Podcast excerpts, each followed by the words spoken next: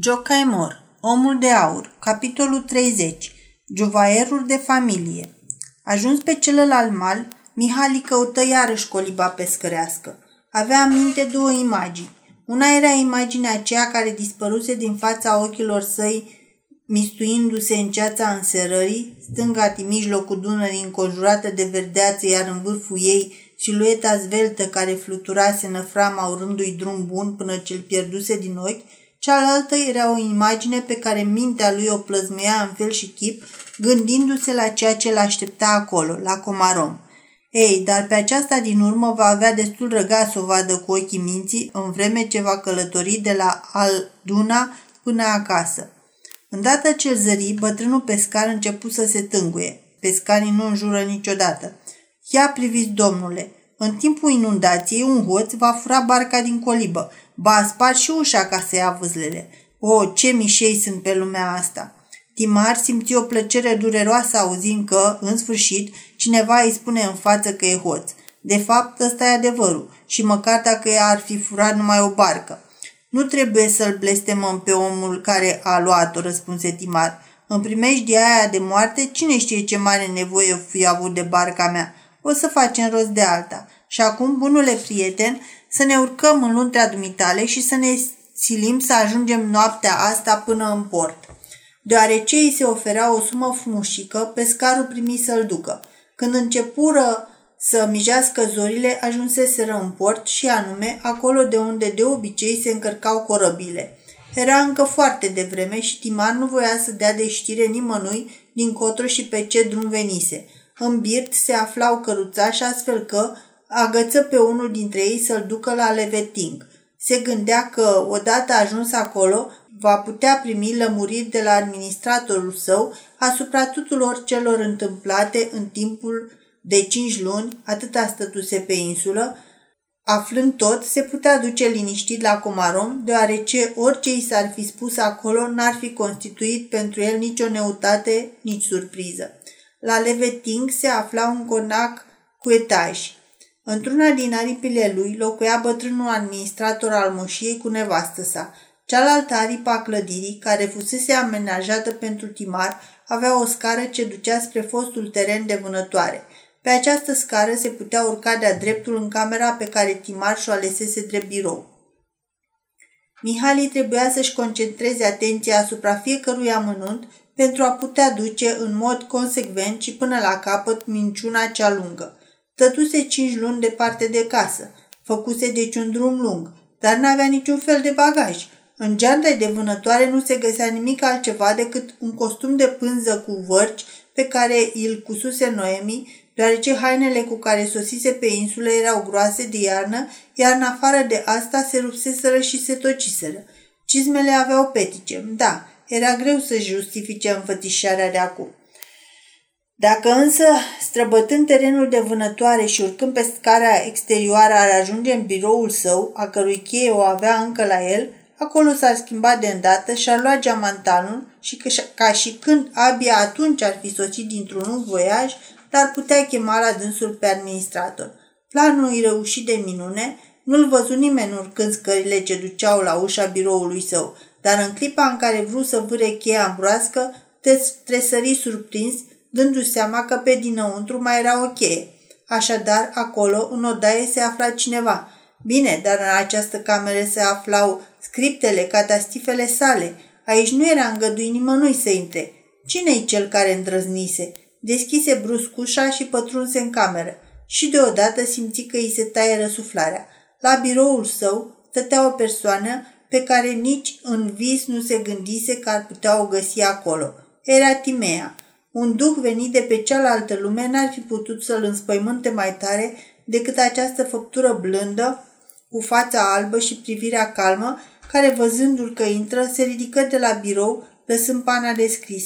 În fața ei se afla registrul cel gros de bilanț comercial în care tocmai făcuse înregistrări și deodată Mihali fu cuprins de tot felul de simțăminte ce se băteau cap în cap. Spaimă pentru că la capătul tainicei sale călătorii dăduse mai întâi chiar peste soția sa, bucurie pentru că o găsise singură și mirare deoarece își dădea seama că Timea se ocupa de hârțoagele lui. La început, în clipa în care îl văzuse intrând, ea făcuse ochii mari de mirare, apoi se grăbi să-l întâmpine și întinse mâna fără să spună niciun cuvânt. Chipul ei alb rămăsese însă tot atât de enigmatic. Timar nu putea să citească nimic în trăsăturile feței Timei. Oare femeia asta știe totul, bănuiește ceva sau nimic? Ce se ascunde în spatele nepăsării ei? E oare disprețul mut sau dragostea sacrificată, înmormântată? Ori poate încremenirea unui temperament limfatic. Timar nu găsea niciun cuvânt potrivit să-i spună Timei, iar dânsa se purtă ca și cum nici n-ar fi băgat de seamă că hainele erau ferfeliță. Femeile știu să vadă fără ca să privească. Mă bucur că în sfârșit te-ai întors, murmura abia auzit Timea. Te-am așteptat în fiecare zi. Dincolo în odaia ai să găsești haine curate. După aceea te rog să revii aici. Până atunci o să fiu și eu gata. Spunând acestea, își vârâ pâna de scris în gură, ținând-o de-a curmezișul. Mihali îi sărută mâna. Pana aceea de scris nu-l încuraja să-i sărute și buzele. Trecu apoi în cealaltă încăpere. Era odaia lui. Găsia acolo ligheanul cu apă proaspătă, rufărie curată, haine și cizme gata lustruite, ca acasă. Și cum Timea nu putea ști ziua în care avea să sosească, trebuie să-și închipuie că ea îl aștepta astfel în fiecare zi, cine știe de când. Dar cum de se afla ea aici? Și oare ce face? Se grăbi să se schimbe. Hainele pe care le dezbrăcă le ascunse în fundul dulapului. Nu de alta, dar putea fi întrebat. Cum de ți-ai rupt haina în coate în halul ăsta? Dar ce-i cu veșmintele astea de pânză cu broderii colorate? Ehe, multe lucruri poate să descopere o femeie vânzând toate astea. Femeile știu să citească ieroglifele cusăturilor. Iată de ce trebuiau ascunse. Săpunul a avut mult de furcă până să-i curețe mâinile. Dar oare nu l-a întrebat cineva, dar ce, Doamne iartă, mai ai făcut cu mâinile astea de s-au pârlit și s-au bătătorit în halul ăsta? Când fu gata, trecu iarăși în birou. Timea îl aștepta în ușă, îl luă de braț spunând, să mergem să mâncăm. Ca să ajungă din birou în sufragerie, trebuia să treacă din nou prin odaia lui. În sufragerie îl aștepta încă o surpriză pe Mihali. Masa rotundă era pregătită pentru trei persoane. Pe cine aștepta oare? Timea sună și de îndată pe una din uși intră camerista, iar pe cealaltă Atalia. Așadar, Ali era cel de-al treilea atacâm. Pe chipul Ataliei se aprinse o mânie pe care nu o putea ascunde și pe care Timar o văzu. Ah, domnule Leveting, va să zic că totuși v-ați întors, în sfârșit acasă. Ați avut într-adevăr o idee tare, drăgălașe.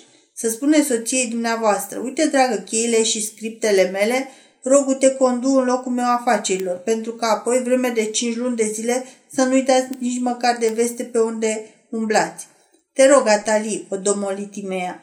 Dar înțelegi, eu nu mă cer cu domnul Leveting pentru că a fost pe unde a fost atâta timp. Asta e ceva obișnuit din partea unui soț și alții fac așa. Unul pleacă la Carlsbad, iar celălalt la Ems ca să nu strice unul altuia petrecerea.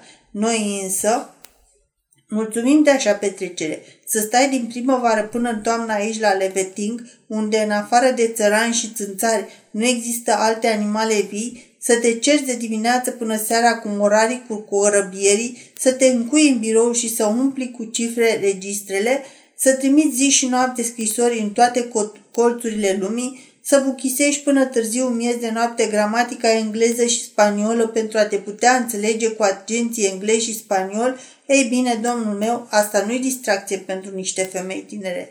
Atalia, o întrerupse cu severitate Timea. Mihali stătea tăcut pe scaunul în dreptul căruia se afla tacâmul și paharul său obișnuit. Aici a fost așteptat în fiecare zi. Aici a fost pusă masa pentru el în fiecare zi. Abia așteptă să se sfârșească micul dejun. Atalia nu mai scoase o vorbă, dar ori de câte ori Timar își arunca privirea spre ea, putea să citească în ochii săi cea mai sinceră indignare, indignare care pentru el era totuși un semn de bun augur. Când sfârșiră micul dejun, Timea îl rugă din nou să treacă împreună dincolo în birou. Mihali se gândea tot timpul ce poveste să scornească în cazul că va fi întrebat pe unde călătorise. Poveste asemănătoare cu aceea pe care Cristian Todor obișnuia să o debiteze, nu-i așa? Dar Timea nu-l întrebă nici măcar un cuvânt despre călătoria sa. Trase două scaune lângă birou și așezându-se alături de soțul ei, puse mâna pe registrul de afaceri care era deschis. Iată aici situația afacerilor începând din clipa în care mi-ai încredințat conducerea lor. Și toate astea le-ai condus dumneata? Am înțeles că tocmai asta ai așteptat de la mine. Din scrisoarea ce mi-ai trimis-o am înțeles că ai pus în mișcare o nouă uriașă întreprindere. Comerțul peste hotare cu făină ungurească. Am înțeles deci că e în joc nu numai averea, ci și creditul comercial și onoarea dumitale. Ba mai mult că de succesul acestei întreprinderi depinde și ridicarea unei însemnate ramuri industriale. Nu mă pricepeam la afaceri, dar m-am gândit că un control la fața locului face mai mult decât orice știință și lucrul acesta nu-l puteam încredința al cuiva. Așadar, îndată după primirea scrisorii am venit la Leveting și, așa cum ai hotărât, am luat în mână toate firele afacerilor. Am studiat cărțile de comerț și m-am deprins cu socotelile. Toate astea, cred eu, le vei găsi în ordine. Situația din registre și aceea a casei se potrivesc întocmai. Mirat din calea afară, Mihali privea la această femeie care știuse cu o meticulozitate atât de calculată să trimită la locul potrivit milioanele care trecuseră prin mână, să le preia din nou și să le predea iarăși, să salveze cu rapiditate banii care fuseseră în primejdie de a fi pierduți. Ea știuse să facă chiar mai mult decât atâta. Anul acesta a fost un an norocos, continuă Timea, și, și uneori, când mi-a lipsit priceperea, m-a ajutat norocul. Beneficiul net pe perioada aceasta de cinci luni a fost de aproape cinci sute de mii de forinți. Suma asta n-am depozitat-o însă, conform împuternicirii date de dumneata, am întrebuințat-o pentru investiții. Oare ce investiții tre- pot trece prin mintea unei femei? Prima încercare de a trimite făină în Brazilia a dat roade foarte bune. Făina ungurească a cucerit de îndată piețele sud-americane. Așa scriu comisionarii dumitale din Rio de Janeiro, care recunosc în unanimitate debăcia și corectitudinea agentului dumitale Cristian Todor. Timar se gândea, așadar orice boroboață fac până la urmă totul iese cum nu se poate mai bine și orice nebunie scornesc devine înțelepciune. Când se vor termina odată toate astea? În urma veștilor primite, m-am gândit că și dumneata ai fi făcut la fel. Trebuia să prindem această ocazie favorabilă și să ocupăm cu hotărâre noua piață deschisă. Așa că, numai decât am închiriat mori, am achiziționat noi vase, le-am încărcat și în clipa de față, un transport de făină în valoare de jumătate de milion de forinți se află în drum spre America de Sud, ceea ce îți va îngădui să înnăbuși dintr-o dată orice concurență. Mihali era uimit din calea afară. Femeia de lângă el dăduse dovadă de mai multă cutezanță decât un bărbat. Dacă altă femeie ar fi fost în locui, fără îndoială că ar fi încuia banii odată câștigați, ca nu cumva să se evapore. Dânsa, dimpotrivă, îndrăznește să continue înzecit afacerea începută de soțul ei. Am socotit că și dumneata ai fi făcut la fel, urmă Timea. Da, da, șopti Mihali. Că n-am greșit mi-o devedește și faptul că de îndată ce ne-am apucat cu mai multă nădejde de această întreprindere, o droaie de concurență au îmbulzit să ne urmeze exemplu și acum toți grămadă macină făină, încarcă vapoare și gonesc după noi spre Brazilia. Dar să nu-ți fie teamă, o să-i învingeți pe toți, că niciunul nu înțelege adevăratul secret al făinii ungurești. Cum adică? Dacă vreunul din ei și-ar fi întrebat nevasta, ei bine, poate că o femeie ar fi putut spune, eu însumi, tot ca femeie, l-am descoperit. Pe lista de prețuri a pieței cerealiere americane, nicăieri nu se găsește grâu cu o greutate specifică atât de mare ca cel din Ungaria, ceea ce înseamnă că noi aici trebuie să măcinăm grâu greu pentru a învinge grâul american. Când mă privește, am dat în exploatarea cea mai grea marfă. Concurenții noștri de aici, însă, toți până la unul, o folosesc pe cea mai ușoară. De aceea se vor înșela pe când noi o să triumfăm. Mihali era din ce în ce mai uimit. Așadar, în timp ce el, cinci luni de-a rândul, privise cum se coceau fructele oprite ale paradisului, făptura firavă din fața lui sacrificase zile și nopți, luptându-se cu greutăți neînchipuite de mari. Se istovise depunând o muncă intelectuală seacă și obositoare, adusese o nouă faimă, strălucire și onoare numelui, bă- numelui bărbatului său, îi sporise aferea, refuzându-și orice distracție. Făptura sa frumoasă și tânără a ascuns-o în pustiul acestei regiuni mlăștinoase, producătoare de cereale. A suferit, s-a obosit, a învățat, și-a însușit noi limbi, a dus corespondență, s-a tocmit, a inspectat, a făcut chiar mai mult decât atât și-a adâncit sufletul ei curat de femeie în tainele afacerilor, în loc să-i ofere doar bucuriile vieții. Și acum nici măcar nu-l întreba pe soțul întors acasă: dar tu, tu ce ai făcut în acest timp? Mihali sărută mâna Timeei cu acea pietate cu care săruți un mor drag, care nu mai este al tău, ci al pământului și care nu mai simte sărutul. Când uneori, în zilele acelea amețitoare, zilele de uitare de sine petrecută pe insulă, se gândise și la Timea, ei bine, și-o închipuise fie distrându-se în fel și chip, fie călătorind, fie odihnindu-se undeva la băi.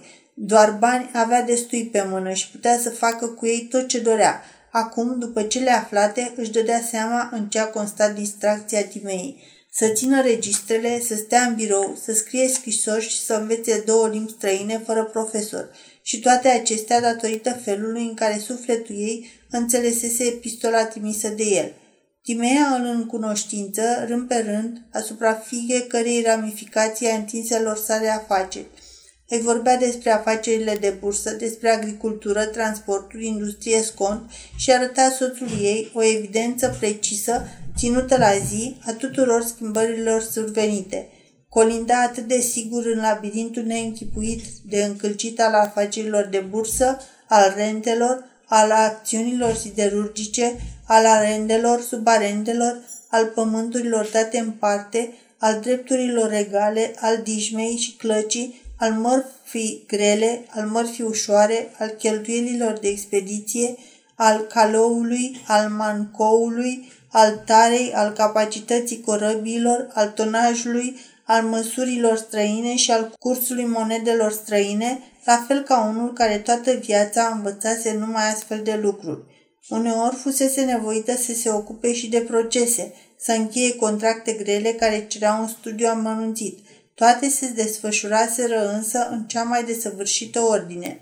Când Timar se gândi la toată această muncă, înțelese că, dacă el însuși ar fi trebuit să îndeplinească totul în timp de cinci luni, apoi fiecare ceas ar fi trebuit să-l folosească începând din zor și până noapte. Dar pe o femeie tânără, oare cât o costase această trudă? Pe o femeie care fusese nevoită înainte de toate să învețe. Asta însemna că Timea nu avusese nici măcar timp să se odihnească. Bine, dar este o muncă fantastică tot ce ai realizat în locul meu, Timea.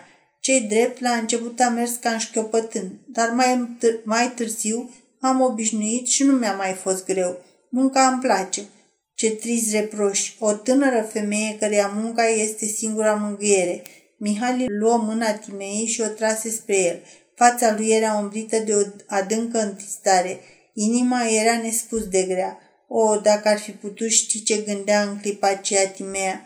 Timar nu izbutea să scoată din cap bănuielile în legătură cu cheia uitată în broasca sertarului. Dacă Timea descoperise taina, atunci toată purtarea ei față de soțul său nu era decât un înspăimântător tribunal menit să arate diferența dintre acuzator și acuzat. Dar la Komárom n-ai mai fost de atunci? O întrebă el. O singură dată, când a trebuit să caut în biroul dumitale contractul cu Scaramelii. Timar simți că îi îngheață sângele în vine. Fața ei nu trăda însă nimic.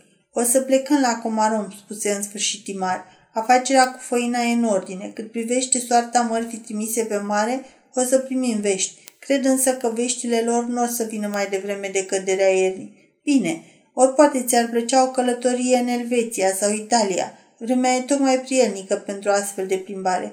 Nu, Mihali, am fost destulă vreme departe unul de celălalt, să rămânem împreună.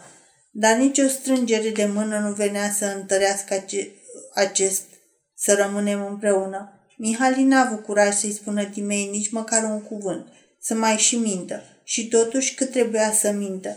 De dimineața până seara, chiar și tăcerea care îi învăluia acum când stătea față în față cu Timea, era tot o minciună din partea lui.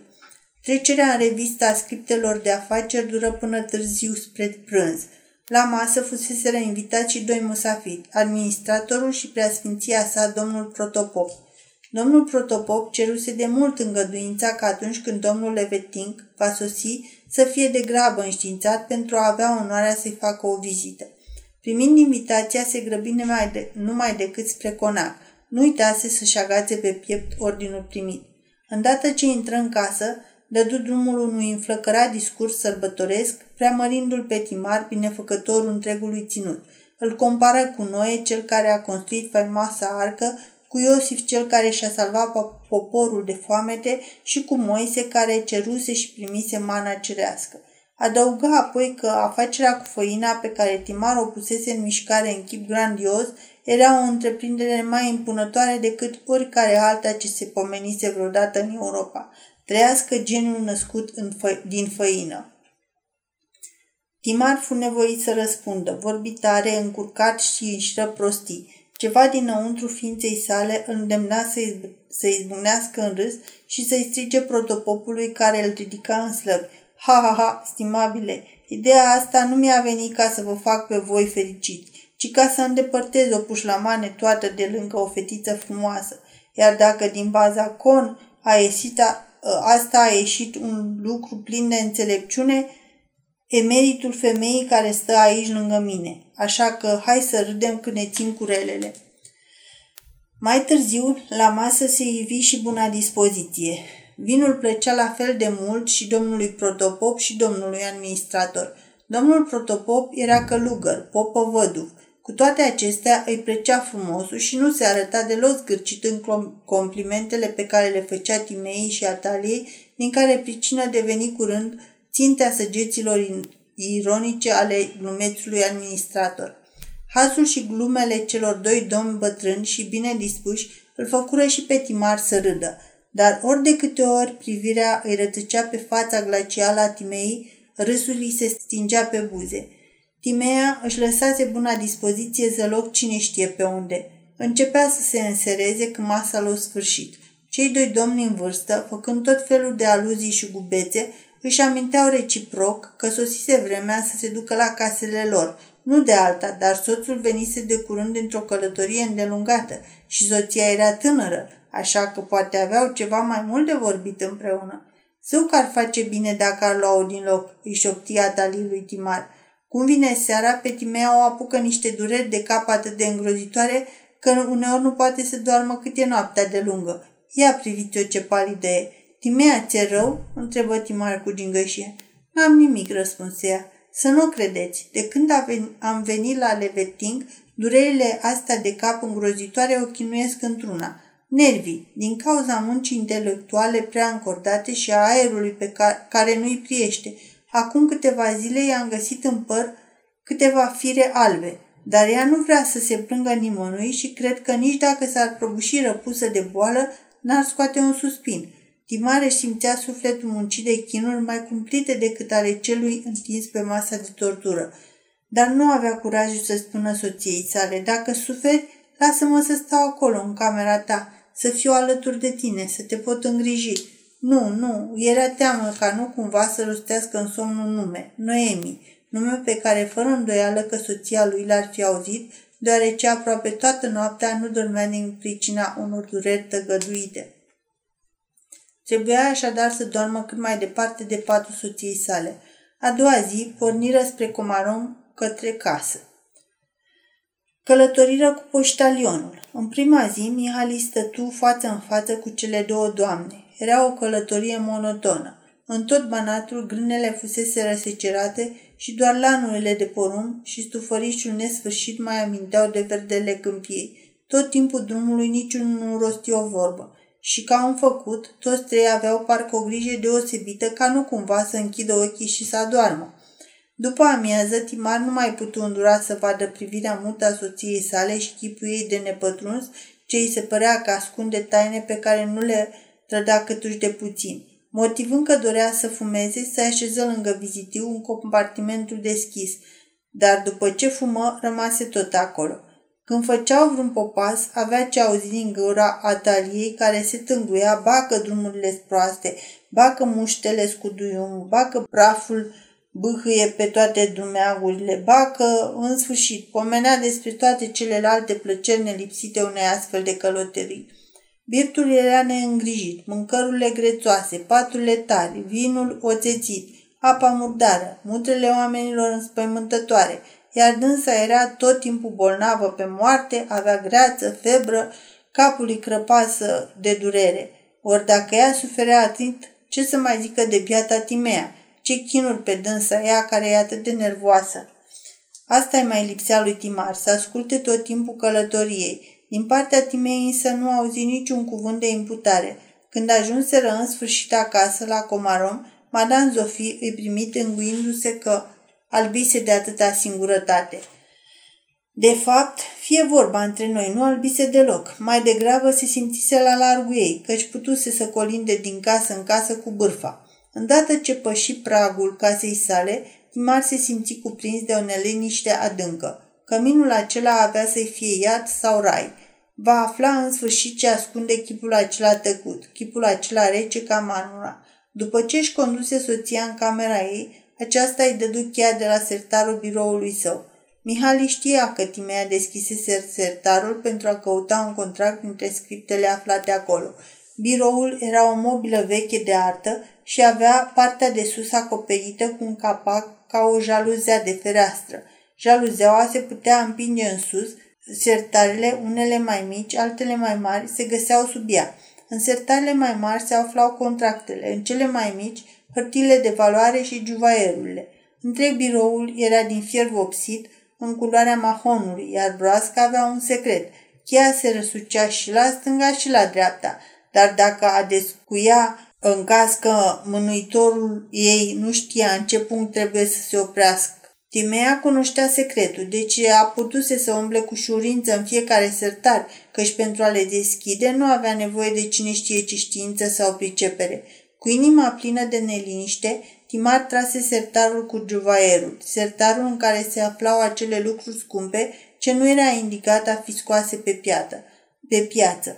Asemenea bijuterii sunt ușor recunoscute. E o întreagă știință cu profesori și elevi, știință care recunoaște lucrurile neobișnuite. Această piatră sau această camee provine din cutare loc și apoi urmează întrebarea cum de a deveni stăpânul lor. Asemenea bijuterii pot fi scoase la lumină doar de către al treilea urmaș al cumpărătorului, căruia este indiferent cum a izbutit să facă rost de ele bunicul său.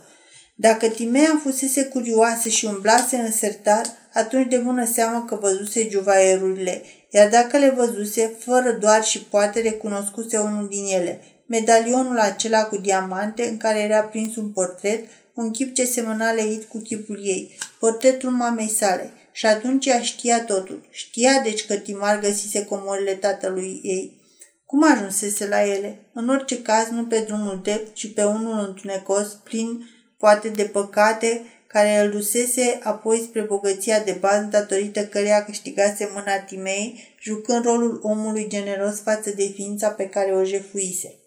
Poate că se gândise la lucruri și mai grave decât cele întâmplate. Moartea învăluită în mister a tatălui ei și înmormântarea lui pe ascuns puteau trezi în sufletul ei bănuiala că Timar jucase un rol urât și în aceste întâmplări. Bine, dar dacă, cunoscând toate astea, se lăsase, să zicem, cuprinse de astfel de bănuieli, atunci ce însemna acea credință și jertfă de sine, acea strădanie, acea grijă pentru creditul și onoarea soțului ei, adică tot ceea ce Timea dovedise? Însemna oare disprețul adânc al unui suflet sublim față de omul ce se tăra în noroi, al cărui nume îl purta, căruia îi jurase credință, disprețul unei femei mândră totuși să-și păstreze jurământul și să nu terfelească în noroi numele ce îl purta și ea? Dacă e așa, apoi toate astea ar fi de neîndurat pentru soț. Trebuie așadar să găsească dovezi care să-l ducă la adevăr. Trebuia să cheme în ajutor încă o minciună. Scoase din, din sertarul cu pricina portretul bătut în diamante și trecut dincolo la Timea. "Dragă Timea", începu Mihali așezându-se lângă soția sa, "în timpul absenței mele îndelungate am călătorit prin Turcia. Ce-am făcut pe acolo, asta ai să știi mai târziu. Când am fost însă la Scutari, un giuvaiergiu armean mi-a oferit un portret bătut în diamante ce seamănă foarte mult. Am cumpărat bijuteria și ți-am adus-o în dar. Juca totul pe o singură carte. Dacă Timea la vederea bijuteriei va rămâne cufundată în cunoscuta nepăsare de gheață, dacă văzând bijuteria, ochii ei întunecați se vor întoarce sever și fără nicio lacrimă căutând în ochii soțului ei, atunci aceasta va putea citi în privirea lor. Tu n-ai cumpărat juvaierul de la Scutari, el zace aici în sertarul tău încă de mult. Cine știe de unde l-ai luat? Cine știe pe unde ai hoinărit? Cine știe ce fel de taine te înconjoară? Și atunci Timar ar fi fost pierdut. Dar nu se întâmplă astfel. Îndată ce Timea a văzut portretul, se transfigură. Pe chipul ei de marmură a apărut o bucurie ce nu putea fi decât adevărată și care nici nu putea fi stăpânită. Apucă portretul cu amândouă mâinile și îl duse cu pietate la buze în timp ce ochii ei se umplură de lacrimi. Gestul ei trăda o bucurie de nedescris. Fața Timei începea să trăiască. Mihal era salvat. Din inima ei răbufni sentimentul de mult înăbușit. Începu să plângă cu hohote. La auzul acestui plânset, din camera de alături apăreau Atalia. Privea uimită, deoarece niciodată nu o văzuse pe Timea plângând. Iar Timea, îndată ce o zări, se repezi spre dânsa, nestăpânită ca un copil, și îi spuse cu un glas în care se amestecă și râs și plâns: Uite, uite, mama mea! Asta-i mama mea! El a găsit portretul și mi l-a adus. Apoi se întoarse grăbită spre Mihali și, înconjurându-i gâtul cu ambele, cu amândouă brațele, îi șopti cu voce caldă: Îți mulțumesc! Îți mulțumesc foarte mult! Lui Timar îi trecut deodată prin gând că sosi clipa să sărute buzele acelea ce tremurau de recunoștință și apoi să le sărute mereu, mereu, dar inima îi spunea: nu fura! Acum, după cele întâmplate pe insula nimănui, acesta ar fi un furt. Se gândi deci la altceva. Înapoiindu-se în camera lui, scoase din sertar toate juvaierurile ascunse înăuntru. Ce ciudată îi se părea femeia aceasta care, deși avusese o cheie pe mână, ar fi putut să-i afle toate tainele, să cotrobească prin toate sertarele, nu căutase decât un prăpădit de act de care avusese nevoie. Puse apoi toate bijuteriile acelea în geanta sa de vânătoare cu care se întorsese la Leveting și se înapoi la soția sa. Încă nu ți-am spus totul, zise el. Tot acolo unde am găsit portretul, am descoperit și aceste juvaieruri. Le-am cumpărat pe toate pentru dumneata. Primește-le din parte. Și zicând acesta, el puse în poarta tim- poala Timei, una câte una, acele piese rare, formând o grămăjoară sclipitoare și acoperi cu totul șorțulețul ei brodat. Era un dar din o mie și una de nopți. Atalia stătea palidă de invidie, cu pumnii strânși ca pentru a se răzbuna. Toate minunățile acelea ar fi putut să fie ale ei. Timea însă se posomorâ. Fața ei deveni din nou rece și albă ca marmura. Privea indiferentă la pietrele scumpe îngrămădite în poală. Focul diamantelor, focul rubinelor nu încălzea. Aceasta este o înregistrare cărți audio punct e u. Toate înregistrările cărți audio punct e u sunt de domeniu public. Pentru mai multe informații sau dacă dorești să te oferi voluntar, vizitează w w w punct cărți audio punct e u.